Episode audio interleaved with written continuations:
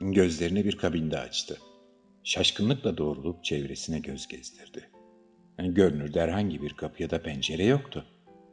Hatırladığı son şey aceleyle caddenin karşısında geçerken bir arabanın son sürat kendisine çarpmasıydı. Uçuşa geçtiğinde kuleden izin dahi almamıştı ama anlaşılan süper kahramanlık kariyeri pek de uzun sürmemişti. Kabinin sağ tarafını tamamıyla kaplayan yatağa yeniden oturdu. Duvarlarda anlayamadığı bir lisanda posterler asılıydı. Dikkatle süzerek fotoğraflarda ne yazdığını çıkarmaya çabaladıysa da işe yaramadı. Anladığı yegane şey karşı duvarda duran hoparlörün bir yerden mesaj ileteceğiydi. Bunu anlamak için daha iyi olmak gerekmezdi zaten. Bir süre öylece durdu. Sıkılınca üç adımlık yerde volt atmaya çalıştı. Takdir edersiniz ki bundan da yılması uzun sürmedi. Yeniden oturmaya karar verdiği sırada hoparlörden beklediği tiz uyarı sesi geldi. Ardından ince bir kadın sesi girizgah yaptı.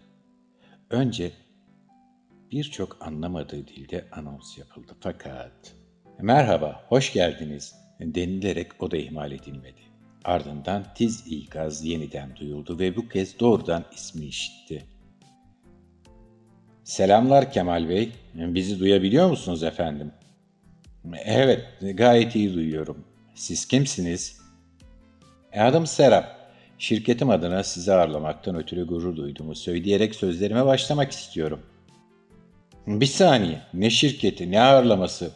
Ya daha yarım saat önce şehrin ortasında koşturuyordum. Neredeyim şimdi? E, doğru bilgi, haklısınız. Koşturuyordunuz ama sağa sola bakma hususunda öğrenilen en temel bilgiyi göz ardı ettiğiniz için ihmal sırası size toslayan araca geçti. O da ne demek?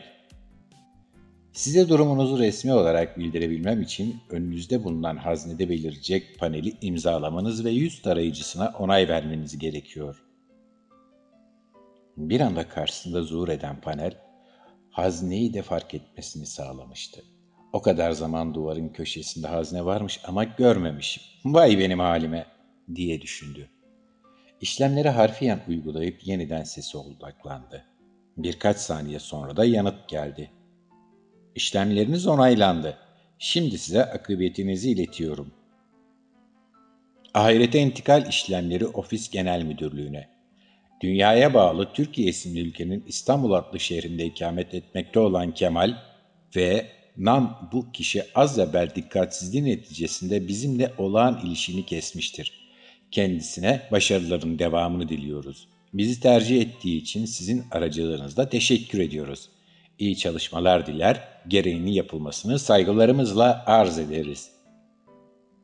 Nafile Çaba Dünya İşleri Bakanlığı Abesle İştigal Müdürlüğü Ne yani? Öldüm mü ben şimdi?'' Ho, bravo. En azından ilkokulda aldığınız eğitimi ihmal etmemişsiniz.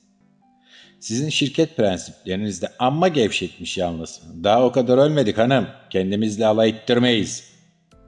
Pardon, fazla kaptırmışım. Lütfen kusura bakmayın. Estağfurullah.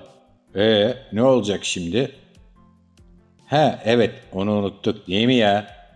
Bir de bana laf eder. Şikayet edeceğim. Bu ne biçim hizmet kardeşim?'' Öyle mi aspam? Bir de yardım istiyorsun utanmadan. Efendi efendi, iyice sürün de aklın başına gelsin. Bekle bakalım sonsuza kadar da gör, dedi ses ve sustu. Ekranda bir numara belirdi. Müşteri hizmetleri için çağrı numarası. Gerekli onayı verdi. Ahirete intikal işlemleri ofisi genel müdürlüğüne hoş geldiniz. Dahili numarayı biliyorsanız çevirin. Bilmiyorsanız bekleyin bilmediğine kanaat getirip beklemeye koyuldu. Yaşıyorsanız biri, öldüyseniz lütfen ikiyi tuşlayın. Burada be kardeşim? Neyse bir dakika. Tuşlayın mı dedi o. Asıl işlemi yapan tuşsa tuşa komut verdiğim için tuşlatan olurum. O halde tuşlatın demem gerekmez mi? Gerçi bunları söylersen onlar da tuşlatan olabilir. Riske yok. Ama tuşlayıp beklemeye devam etti. Eşinizi veya sevgilinizi kontrol etmek için biri, şayet varsa çocuklarınızı vicdan azabı çektirmek için ikiyi, alacaklılarınıza bela okumak, borçlarınızdan lanet işitmek için üçü, anne babanızla konuşup helallik almak için dördü, yediğiniz nanelerle yüzleşip intikal işlemini başlatmak içinse lütfen beş tuşlayın. Pakize ne yapıyor acaba? Çocuklar ne alemde kim bilir. Merak etmiyor değilim açıkçası. Dur, giderek şunları bir kontrol edeyim. Biri tuşlayıp cihazın ağır ağır sinyali yakalayışını izledi. Görüntü normal bir hal aldığında mutfakta sebze doğrayan eşi Pakize'yi gördü. Bir yandan yemeği hazırlıyor, diğer yandan hüngür hüngür ağlıyordu. Vay benim vefakar, cefakar, hatır gönül bilen karım. Ah, ah, ağlama ya, beni de ağlatacaksın. Hoparlörden Pakize'nin kızı Aysu'yu çağıran ses duyuldu. Kızım, bırak şu oyunu da gel yardım et. Ağlamaktan içim dışıma çıktı. Biraz da sen doğra şu soğanı. Hadi kızım bağırtma beni. İçeriden homurtularla gelen Aysu kadraja girdi. Elindeki telefonu bir köşeye bırakıp kazanın kollarını katlayarak işe koyuldu. Oğlum Kemal, ölmüşsün, ağlayanın yok. Bir soğan kadar kıymetin yok. Dur, vicdan azabı olayım da anlasınlar değerim, köfte orlar. Ana menüye dönüp bu sefer de ikiyi tuşladı. Ardından yine aynı manzara ortaya çıktı. Ay kız anne, benim için bir kötü oldu. Kendimi iyi hissetmiyorum. Keşke kaybetmeseydik onu. Kemal sesi kısıp mırıldandı. Kıyamam ben ay bakışlı kızıma. Bak işte garibim nasıl da kendinden geçti. Nasıl da özlemiş beni. Aysu hem ağlayarak soğan doğuruyor hem de bir şeyler söylemeye devam ediyordu. Kemal ses tekrar açtığında Aysu'nun mutfak robotunu taşınırken kaybetmeseydik şimdi böyle heder olmazdık. Of ne çekilmez çile dediğini duydu. Hayda sen de mi kızım? Ya bir kızın en çok babasını sevdiğini söylerler. Kıçı kırık bir mutfak robotu kadar hatırımız yokmuş ya. Tam kapatacakken oğlu Zafer'in içeri girdiğini fark etti. Babasının fotoğrafına sıkıca sarılmış, gözleri kan içinde annesinin yanındaki boş sandalyeye oturmuştu. Aysu ile Pakize bir süreçlerine devam ettiler. Sakin durmaya çalıştılar ancak bir an sonra üçü birden ağlamaya başladılar. Çocuklar kalkıp annelerinin boynuna sarıldılar. Kemal daha fazla dayanamayarak çağrıyı orada sona erdirdi. Sözün kifayetsizliğini idrak etmişti. Ana menüye dönüp üçe baktı ama dört tuşladı. Telefon acı çaldı. İsmail Hakkı dayıyı mı arasaydım acaba? Gerçi o yaşıyordur daha. Rahatsız etmeyeyim adamı. Düşüncelere dalmışken çağrı yanıtlandı. Ekranda annesiyle babasının sureti belirdi. Lan hayırsız, sen miydin rahatsız eden? Yahu öldük yine kurtulamadık şu ergeleden. Mükerrem! Ne çekilmez çileymiş bu başımıza gelen. Muzaffer bir dur hele, evladımız niye burada diyeceğini halen söyleniyorsun. Sahiden can çıksa da uy çıkmıyormuş. İzin ver de konuşsun. Sağ olasın anam. Nasılsınız, iyi misiniz? Öldük ulan eşek herif, iyi misiniz diyor. Hayır, ben ne günah işledim de bununla ıslah ediliyorum anlamadım.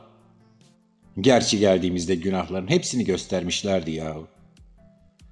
İyiyiz oğlum iyiyiz. Sen babanı aldırma. Bilirsin oyunu. Sen nasılsın? Yoksa sen de mi öldün? E, vaktimiz gelince bindirdiler kayıya, yolladılar buraya diyelim. Vah benim kınalı kuzum. Sen daha gençtin. Nasıl oldu bu? Oldu işte anacığım. Olanla ölene çare yok nasılsa. Sizi bir sorayım dedim. Yıllar sonra görmek iyi geldi. E, güzel evladım, sen tasa etme. Uzun süre yalnız bırakmayacağım seni. Anası tek başına bırakmaz canının parçasını. Üzülme olur mu? Merak etme anam, sen iyi ol yeter. Bir süre sessizce bakıştılar. Annesi ilgisiz kalan babasını dirseğiyle dürterek ''Muzaffer bir şey desene çocuğa'' diye çıkıştı. Bayramlaşmaya gelene bile küs kalınmaz. Çocuk ölmüş yahu. Annesi ölmüş dediğinde babası hiç alışılmadık bir eda ile ağır ağır başını kaldırdı. Kemal onun gözlerinin kızardığını fark etti. Hayatında yalnızca bir kez böyle bir ana tanıklık etmişti. Kız kardeşi henüz bebekken havale geçirip öldüğünde babası günlerce kimseyle konuşmamış, içine kapanmıştı. Aylarca da hayatın akışına dönmediği gibi ilelebet sert, ketum bir mizaca bürünmüştü. Babası göz teması kurmakta zorlansa da içten bir sesle konuşmaya başladı. Oğlum, canım evladım. Sana yıllarca soğuk davrandım. Kendimden uzaklaştırdım. Devamlı zorladım. Biliyorum. Hepsini senin iyiliğin için yaptım desen de ne kafi gelir ne de samimi olur. Şüphesiz doğruyu söylemek de boynumun borcu. Betül'ü kaybettiğimizde sen daha küçüktün. Anlamadın. Haliyle pek etkilenmedin ama benim içim yandı. Korktum. Çok korktum. Yaşadığım acı öyle derindi ki bir daha yaşamaktan korkup kendimden, kendi gerçeğinden kaçar oldum.